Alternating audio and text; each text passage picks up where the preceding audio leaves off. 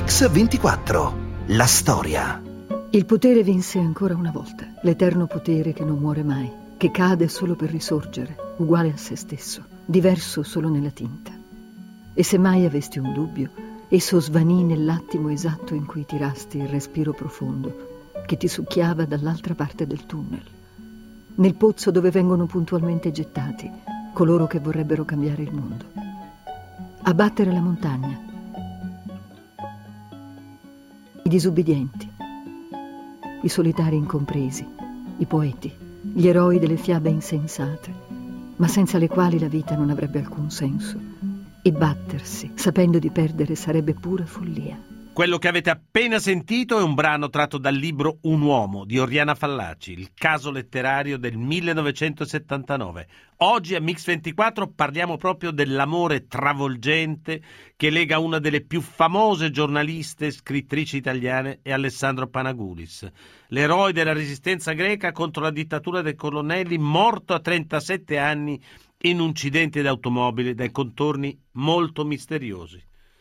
Come spesso accade, una storia che comincia dalla fine, dal giorno di maggio del 76, quando tutta la Grecia scende in strada per l'ultimo addio a Alekos. Oriana è lì tra loro. Quando ci furono i funerali, quel tremendo 5 maggio del 1976, io fui l'unica a non mandare fiori. Non ne aveva bisogno. La città era appestata dall'odore di questi fiori che si disfacevano al caldo erano 2000 corone, ricordo. Io invece dei fiori scrissi, composi, stampai e distribuii un manifesto. E questo manifesto diceva, nel 1968 Alessandro Panagulis fu condannato a morte per aver cercato la libertà. Nel 1976 Alessandro Panagulis è morto perché aveva cercato la verità e l'aveva trovata.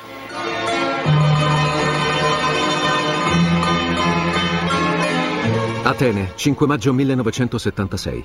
Oltre un milione e mezzo di persone riempie le strade del centro. È una folla immensa, la più grande manifestazione di popolo della storia greca, avvinghiata al carro funerario quasi fino ad impedirne il cammino. L'eroe greco della resistenza ai colonnelli e la grande giornalista italiana si sono conosciuti tre anni prima. Ad Atene il regime militare ha concesso un'amnistia. Tra quanti vengono liberati c'è anche lui, Alekos Panagoulis, che ha appena scontato cinque anni di carcere. La Fallaci vola in Grecia per intervistarlo. Tra i due è un colpo di fulmine. È l'inizio di un amore intenso e tormentato, pieno di passionalità dirompente ma anche di clamorose rotture. È il 22 agosto del 73. Racconta il fratello di Alekos, Statis. Era l'agosto di 73 quando aveva dato un'amnistia il dittatore Papadopoulos. Era uscito sia Alessandro sia io dalle prigioni di, di Bogliati. Era venuto Oriana per intervistare Alessandro a casa nostra a Glifaro. Panagulis era un eroe romantico per eccellenza, giovane e bello, secondo la giornalista Luciana Castellina. Giovane, bello, militare, che fa questo gesto isolato e disperato in qualche modo, quindi quando tutta la vicenda del suo processo, della sua condanna a morte e poi della sua liberazione fu seguito con particolare passione e lì ovviamente eh, poi si inserì il rapporto con Oriana Falaci che riuscì a portarlo via dalla Grecia e poi ci fu la storia d'amore fra di loro, storia molto, come dire, eh, controversa, eh, eh, che dette luogo a molte polemiche. È stata con ogni probabilità l'unica storia d'amore di tutta la vita per entrambi che ha ispirato alla Fallaci il romanzo forse più intimo e sofferto che abbia mai scritto. Ho scritto questo libro perché volevo che quest'uomo fosse meno morto, un po' meno morto. E tutte le volte che questo libro, un uomo, esce in un paese, Alecos rinasce e torna ad essere vivo. Paola Fallaci, sorella di Oriana. Ebbe una telefonata, non mi ricordo, della France Press o comunque di una grossa agenzia, che le dissero molto semplicemente che cosa ne pensa della morte di Panagulis. Questa qui capirai, cascò per terra, morte di Panagulis, non sapeva nulla, capisci? Quindi saltò sul primo aereo, andò là e fu per lei molto doloroso affrontare anche l'idea di andare al funerale, ma lei è sempre stata brava in queste cose, ci andò e, e poi cominciò subito a lavorare a questo suo libro. Fu un periodo terribile perché prima, eh, sei mesi prima era morto Pier Paolo Pasolini era molto amico sia di lei sia di Panagulis. Poi era morto Panagulis, otto mesi dopo morì la mamma. E lei stava scrivendo il suo libro su Panagulis e scese la notte per andare a vedere come stava la mamma, questo l'ha scritto lei, eh, non, non lo sto dicendo io, e vide che la mamma aveva voglia di parlare con lei, voleva che stesse lì, ma lei aveva questa cosa di scrivere, voleva tornare nel suo corridoietto a scrivere di Panagulis ti dico corridoietto perché una casa così grande aveva scelto di, di, di, scrivere in un piccolo corridoio con una piccola finestra, un piccolo tavolo, una piccola sedia. Voleva provare fino in fondo cosa aveva provato lui a stare in un posto così piccolo e a scrivere delle poesie così belle in un posto così piccolo, scrivendole poi con il suo sangue, che, che sembra una cosa letteraria, sciocca Invece è proprio così e lui si rammaricava che questo sangue durasse poco fluido e quindi co, co, col fiammifero che aveva o con lo stecchino, col pezzettino di legno che aveva, non riusciva mai a scrivere a lungo, doveva scrivere sempre queste poesie brevi brevi perché questo sangue coagulava e quindi non poteva fare nulla.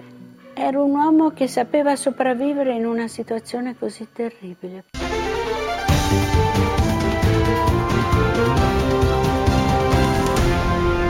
Mix 24. La storia. Ma chi è Panagulis? Perché è stato condannato a morte dal regime greco? E che cosa nella sua storia e nel suo essere un uomo ha fatto innamorare la Fallaci? Il regista Teo Angelopoulos lo ricorda come un uomo simbolo. Μέσα στην καρδιά της δικτατορίας ξαφνικά κάποιος All'improvviso qualcuno si è deciso a compiere il gesto che da solo era l'espressione della volontà di tutto il popolo greco.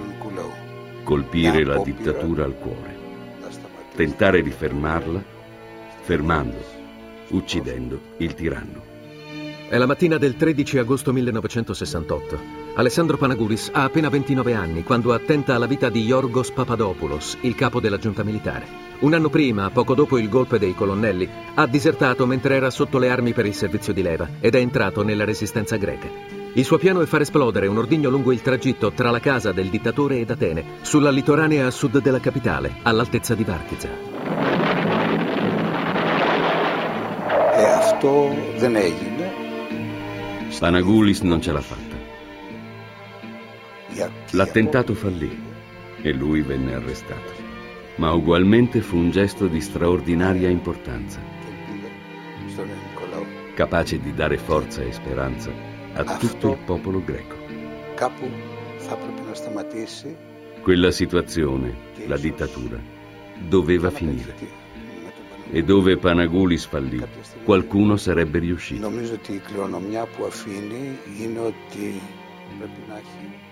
Penso che l'eredità che ha lasciato è che chiunque deve avere il coraggio di resistere e di lottare contro ogni minaccia alla libertà.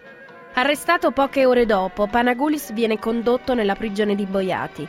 Ascoltiamo il racconto delle torture fatto dallo stesso Panagulis in un'intervista contenuta nel film Altri seguiranno di Silvano Agosti. Cominciavano sempre con pugni e calci su di me, che ero legato e giacevo sul pavimento e mi insultavano continuamente. Poi mi frustavano e mi picchiavano con sbarre di ferro sotto i piedi. Siccome io tacevo sempre, mi appendevano per le braccia a una trave della stanza e mi lasciavano appeso per 3-4 ore, frustandomi con cavi elettrici. Io svenivo in continuazione per l'impossibilità di respirare. Alla fine non avevo la minima possibilità di insultarli, tanto forte era il dolore che provavo ai polmoni e ai muscoli del torace.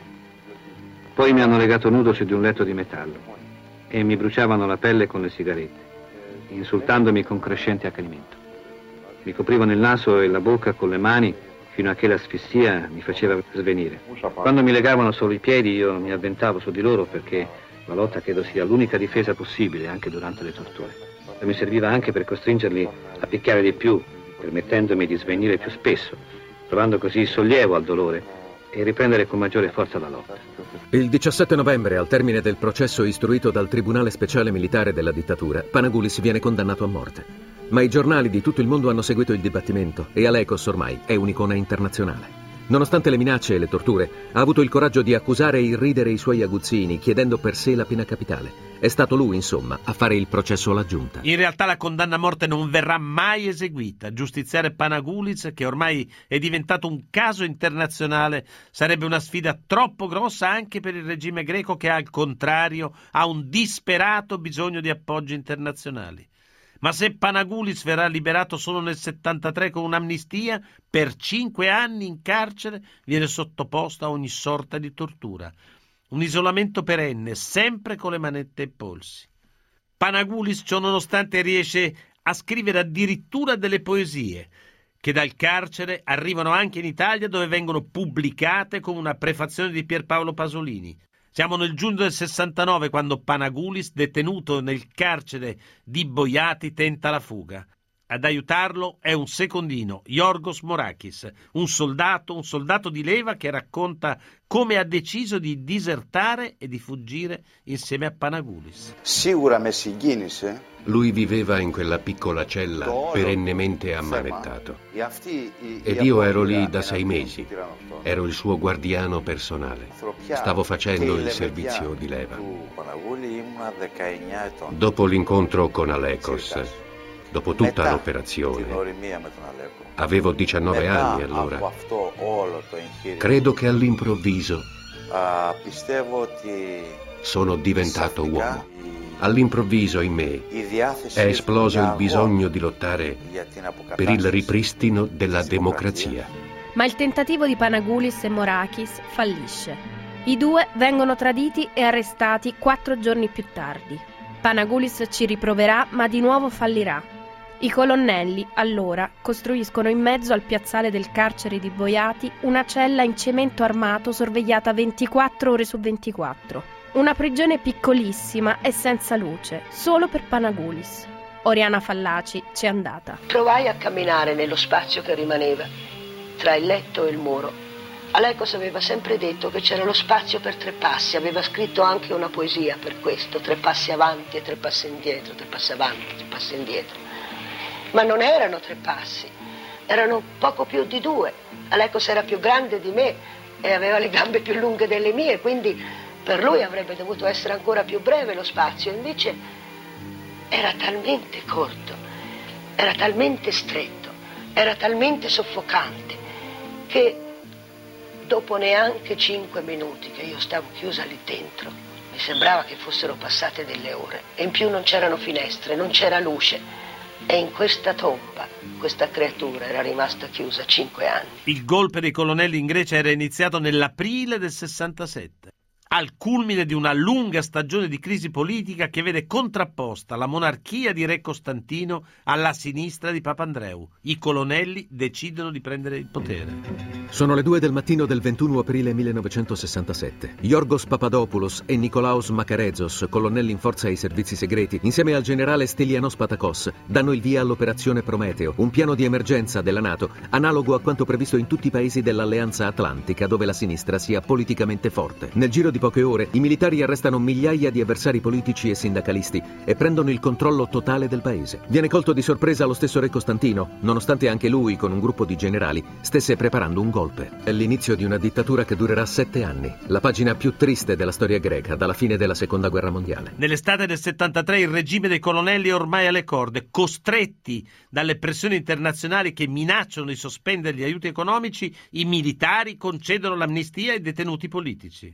Per Oriana Fallaci allora quella Panagulis poteva essere un'intervista, un'intervista come quelle che solo lei sapeva fare, e invece no, invece sarà l'incontro di una vita. Così la giornalista Luciana Castellina e Paola Fallaci, sorella di Oriana, ricordano quei momenti. non solo lo intervistò, ma riuscì a portarlo fuori dalla Grecia, perché l'amnistia c'era stata, ma era chiaro che erano sempre sotto il rischio eh, di poter essere riacchiappati, ricondannati e così via, quindi portarlo in salvo era molto importante. E quindi il gesto fu molto clamoroso, molto clamoroso perché Oriana Fallaci era molto nota, era molto noto Panagulis e poi questo si collegò anche al alla vicenda romantica dell'amore fra i due. Del resto Papagovis andò ad abitare in Toscana a casa di Oriana Fallaci e quegli anni praticamente è stato lì fino al suo ritorno in Grecia quando finalmente i colonnelli sono caduti. Di Panagulis alla fine degli anni 60 tutti parlavamo e lo adoravamo a priori. Qualsiasi cosa lui avesse fatto a noi andava bene. Un bel giorno venne fuori che mia sorella, brava come sempre, riesce a portarcelo in Italia dopo che lo hanno liberato. Puoi capire la famiglia Fallaci tutta sottosopra. Arriva questo Panagulis ed è una persona adorabile, con un occhio più grande e un occhio più piccolo. Aveva una palpebra, dalle botte che aveva avuto, che gli scendeva un po' e gli occhi luccicanti, un po' acquosi. Insomma, era proprio un uomo malconcio, ma il fatto che fosse fra di noi un simile eroe ci commuoveva fino alle lacrime. Era un tipo un po' così, non era il suo ambiente.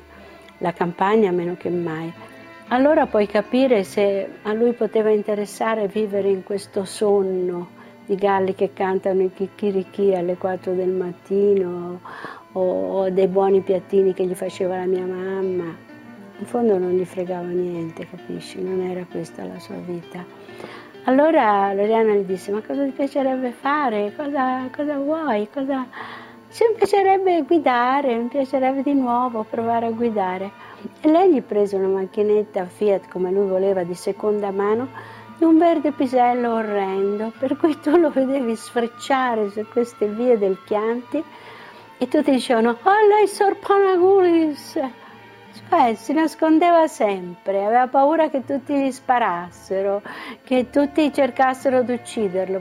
Però girava su questa macchinetta verde pisello, per cui lo vedevano tutti da lontano, se lo volevano ammazzare era la cosa più facile del mondo, pare. Tra i pochi amici che frequenta la coppia ci sono Pierpaolo Pasolini, assassinato brutalmente nel novembre del 75, e lo scrittore greco esule Vassilikos, che ricorda.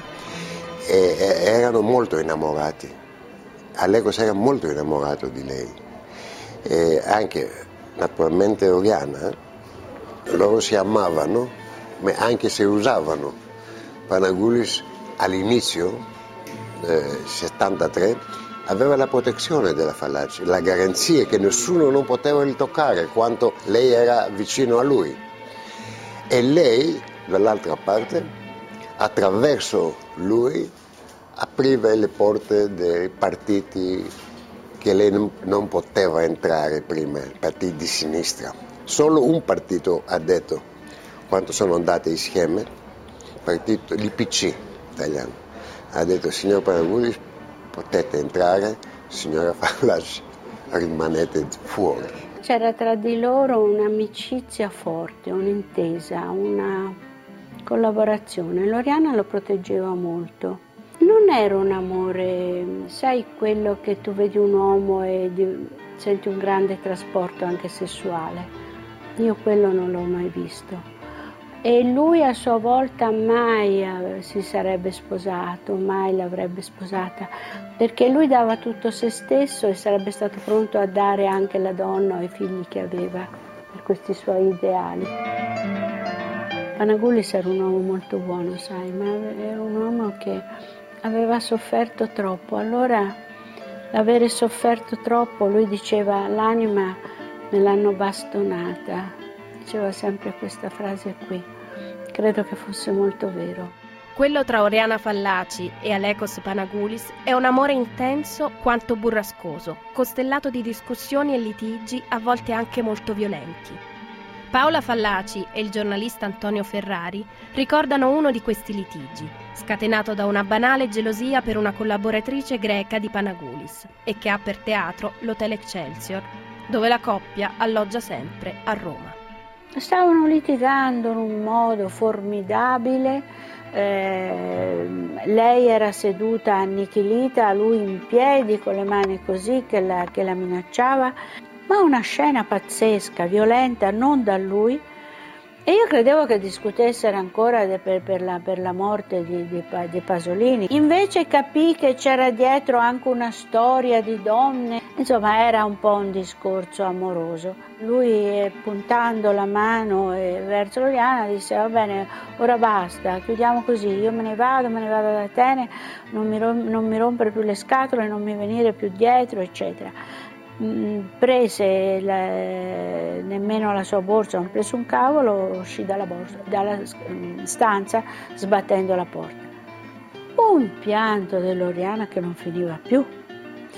Credevo di avere trovato questo ragazzo, ma a me nessuno vuole bene, nessuno mi ha mai voluto bene. Ma era affranta, io non ho mai visto mia sorella piangere a quel modo. C'è un episodio, un, un episodio che mi hanno raccontato così eh, amici di Alekos Panagoulis a Roma, quando lei porta Panagoulis con sé a Roma e lo chiude letteralmente in una stanza d'albergo, cioè lei andava a lavorare e lui se ne stava in, in, in camera perché lei non voleva che uscisse, perché lei era di una gelosia molto, ma molto dura, molto possessivismo forte, voglio dire, senso, senso di possesso. Solo che lui una sera era talmente stanco di essere prigioniero in una stanza che fa, prende le, le, le, lenzuola, le lega e si cala dalla finestra. Dalla finestra per potersene, per, per avere così un, un po' del suo spazio. Nel luglio del 74, caduta la giunta militare, ad Atene torna la democrazia. A novembre, nelle prime elezioni libere dopo sette anni, Panagoulis viene eletto deputato nel partito di centro e in questa veste farà una scoperta inquietante che con tutta probabilità sarà la causa della sua misteriosa scomparsa.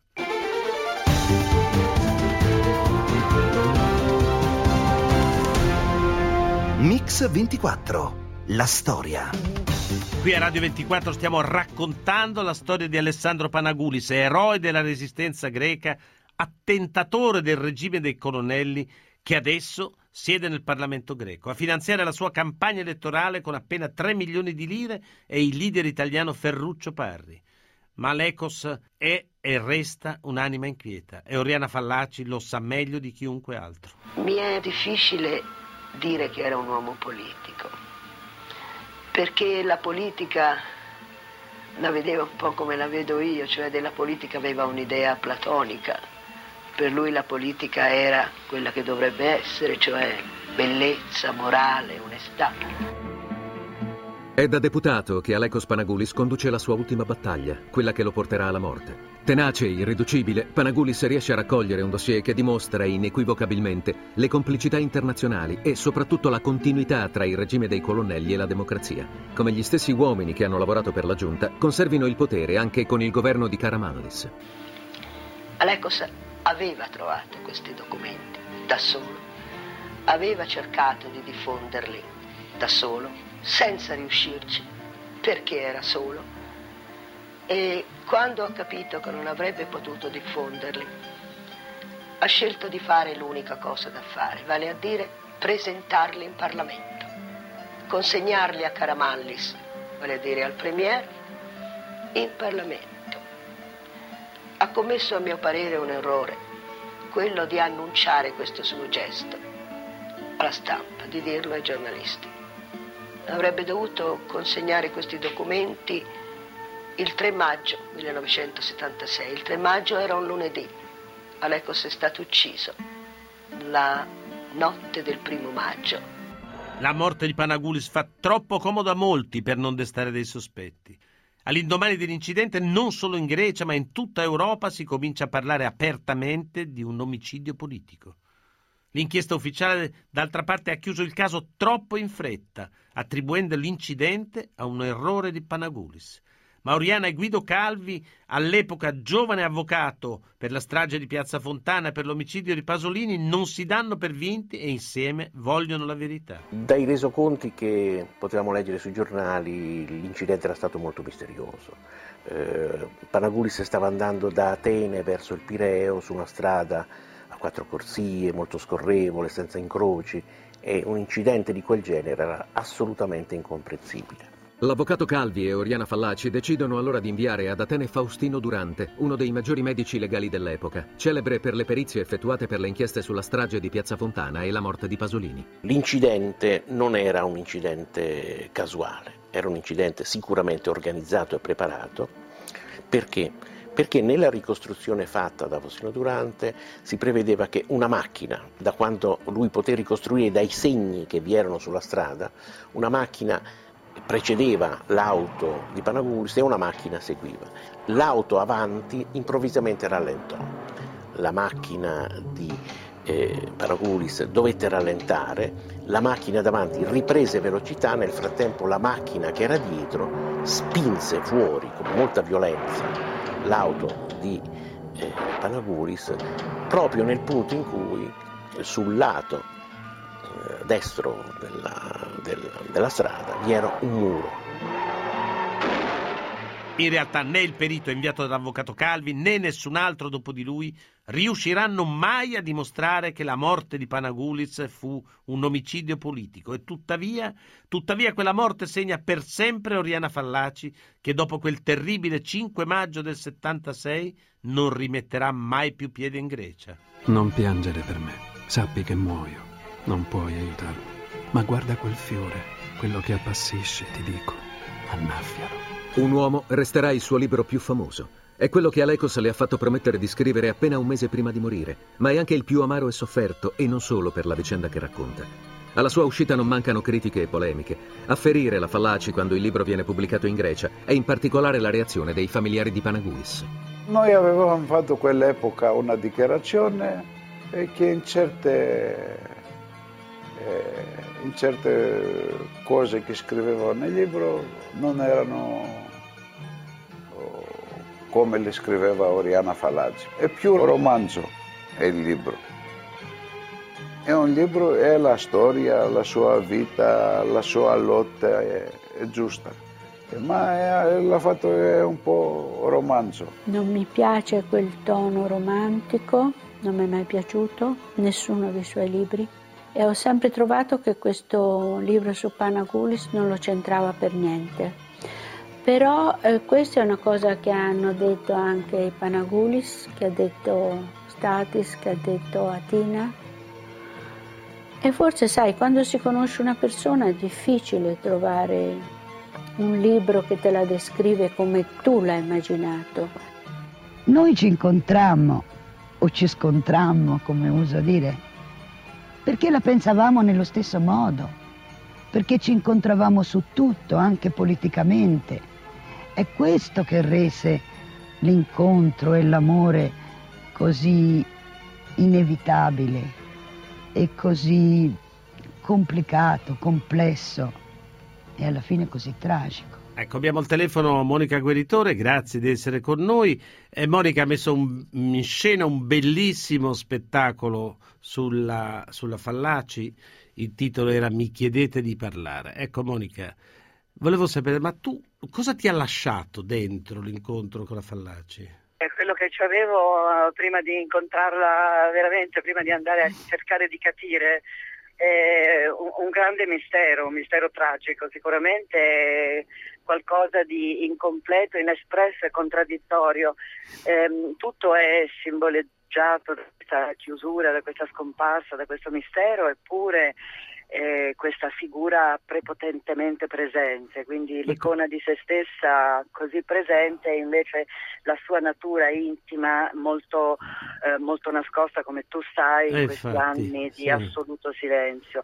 Eh, gli occhi, queste feritoie nere eh, piene di morte, e le parole ripetute in tutte le sue pezzi, interviste, libri, così ossessionatamente, guerra, morte, lutto, dolore. E tutto questo apre uno scenario di, come dice lei, una scenografia esatto. di morte che mi ha accompagnata da quando ho memoria di me. Ecco, ma che cosa secondo te è più importante in lei come testimonianza di donna? Eh beh, quella è fortissima, infatti lo spettacolo ha una grande forza proprio molto, sulle donne, molto sulle donne. Non ho mai chiesto scusa per lo spazio che occupavo, è una cosa che dice lei, eh, il fatto ancora di pretendere di chiamarsi eh, al maschile è un'affermazione della propria personalità, il comunque eh, mantenere una grande bellezza, un grande charme, non rinunciare alle armi femminili eh, con una mente però da uomo estremamente virile, è una contraddizione in termini che lei difende. Diciamo che la parola contraddizione che ha usato Morricone quando è venuto dello spettacolo, forse è... Ehm, è la, perso- è, la parola più giusta. Eh, sì, perché è una testimonianza contraddittoria del nost- della nostra epoca, contraddittoria. Ecco, ma parlando di lei, l'amore per Panagulis, che è stato un amore appassionante e drammatico, l'ha fatta soffrire ah, molto? Ma io sai, io andando a scavare lì dentro ah. ti dirò che non sono così sicura che sia stato il suo grande amore, ah, perché mi, mi, sembra, quando gli si domanda ehm, eh, Panagul, eh, un uomo, lei, lei risponde io ho sempre è solo scritto di me. Eh, un amore io, letterario, insomma, no, aveva un ruolo. No, ho immaginato che, lei, che, lui fosse una sorta di alter ego maschile. Lei fu segnata dalla presenza del padre, da questo eroe della sua infanzia, che poi ritrova nei suoi scritti e ritrova anche in Panagulis, in cui secondo me lei si identifica no. Ah. nell'eroe greco. Mentre invece c'è una domanda a cui lei risponde in un modo assolutamente eh, sibillino, che però ti dice moltissimo, che è la domanda su François Pelou. Quando le domandano su François Pelou, lei non risponde mai. L'unica domanda che ho risposta che ho trovato è non stiamo parlando di stiamo parlando della Fallaci. Eh. Quindi quel me personale secondo me indica che quest'uomo, François Pelou, che lei voleva sposare, che eh, era sposato invece, che era l'inviato, il direttore di France Press in Vietnam, ehm, e da cui lei aspettava un bambino, a cui rinunciò perché lui non si divorziò, credo che sia stato il segno eh, che, che ha il avuto. Il vero amore, l'amore grande. Credo, perché lei di sé non ha voluto dire nulla. Ecco, Quindi senti... noi possiamo andare a tentoni. Eh. Eh, ho capito. Senti Monica, ti chiedo un'ultima cosa. Lo spettacolo riprende? Lo spettacolo riprende probabilmente in Francia, perché me l'ha messo in Francia e poi se riprende in Francia riprenderà eh, anche qua. Tu che cosa stai facendo? So che sei a Milano, cosa stai facendo adesso? Un'altra cosa bellissima eh. secondo me, eh, delle, sono state musicate delle più belle poesie di Alda Merini e, e, quindi faremo un concerto, un'anteprima nazionale a Napoli il 18 ottobre, su tutte canzoni fatte con i testi di Alda Merini che si chiamerà Mentre rubavo la vita. Grazie, grazie mille, auguri allora, grazie, tanti auguri, auguri grazie. Ciao Giovanni. ciao. Mix 24 Eccoci, siamo di nuovo in studio a Mix 24, sono le 10.51 e 19 secondi, siamo in studio per parlare di televisione. Ne parliamo con il professor Giorgio Simonelli, professore di storia della televisione all'Università Cattolica di Milano. Con lui, come al solito, in questi tre minuti che abbiamo, parliamo di dov'era il canone ieri sera. Insistiamo su questo punto perché il canone è la tassa che pagano tutti gli italiani per vedere la televisione. Giorgio, dov'era il canone ieri sera secondo te? Buongiorno a tutti, intanto ma guarda, forse può sembrare un paradosso, ma da due sere il canone si trova proprio su quella rete che ha fatto dell'abolizione del canone una delle sue bandiere, cioè su Canale 5. Le due sere di, dedicate allo show di Morandi sono state due serate da canone perché spesso si commette un errore, si pensa al canone, al servizio pubblico, legando questo concetto all'idea di presenza di, dell'informazione, di pluralismo dell'informazione, di divulgazione culturale, di contenuti alti. Invece io credo che nessuna emittente, nessuno, neanche un'emittente pubblica, può fare a meno di un buon intrattenimento. Credo che l'intrattenimento sia fondamentale, non si può fare televisione se non si pensa a costruire del buon intrattenimento e soprattutto è importante proprio per il canne fare dell'intrattenimento sulla base di idee originali, non andandolo sempre a cercare in qualche format che viene da lontano. E dov'era l'originalità questa volta? Beh, guarda, questo è stato uno spettacolo intanto molto, molto elegante, molto piacevole, affettuoso, eh, gioioso. Eh, autoironico proprio nei confronti dell'emittente di Canale 5 con molte battute, quelle di Fiorello, quelle di Checco Zalone, uno spettacolo pieno di pathos ma mai patetico, uno spettacolo pieno di sentimenti ma mai sentimentale. Uno Insomma, un uomo, mo- tipico, un uomo, tipico, della RAI del servizio pubblico, eh, ecco, questa volta ha fatto servizio pubblico su Canale 5. Come punto di riferimento certi grandi spettacoli sontuosi, ma anche divertenti, anche piacevoli, anche, anche ripeto, autoironici, perché insomma l'autoironia è una componente fondamentale quando si fa della televisione che ha questi, questi, questi contenuti che a volte vogliono essere anche tra virgolette educativi, ecco, penso, certo. ad, penso ad, una, ad, una, battuta straordinaria di Checco Zalone quando dice insomma, ma questo è troppo, è troppo, elegante per il pubblico di Canale 5 che è un pubblico un po' volgare, insomma. allora dice ieri sera era bello ma mancava un po' di volgarità, questo sapersi prendere in giro sì. è una componente fondamentale, anche proprio de, de, della vita pubblica. Ecco. Beh, insomma, per spezzare una lancia a favore della, del, del, servizio pubblico, invece io dico che ieri Ballarò ha fatto il 13,5 e quindi ha ripreso, come dire, in pieno il pubblico a cui ci aveva abituato e quindi diciamo uno a uno almeno. Eh? Un uno a uno. Va bene? Pareggio però in una partita giocata finalmente bene. Va bene, allora io ti ringrazio, ci risentiamo domani, intanto io ringrazio Alessandro Longoni, Antonella Migliaccio in redazione, Alessandro Chiappini e Valerio Rocchetti che si alternano in regia e il nostro mitico stagista Manuel Guerrini che ci assiste con tutta la sua grande capacità. Appuntamento a domani alle 9 con eh, Mix 24, grazie. Thank you.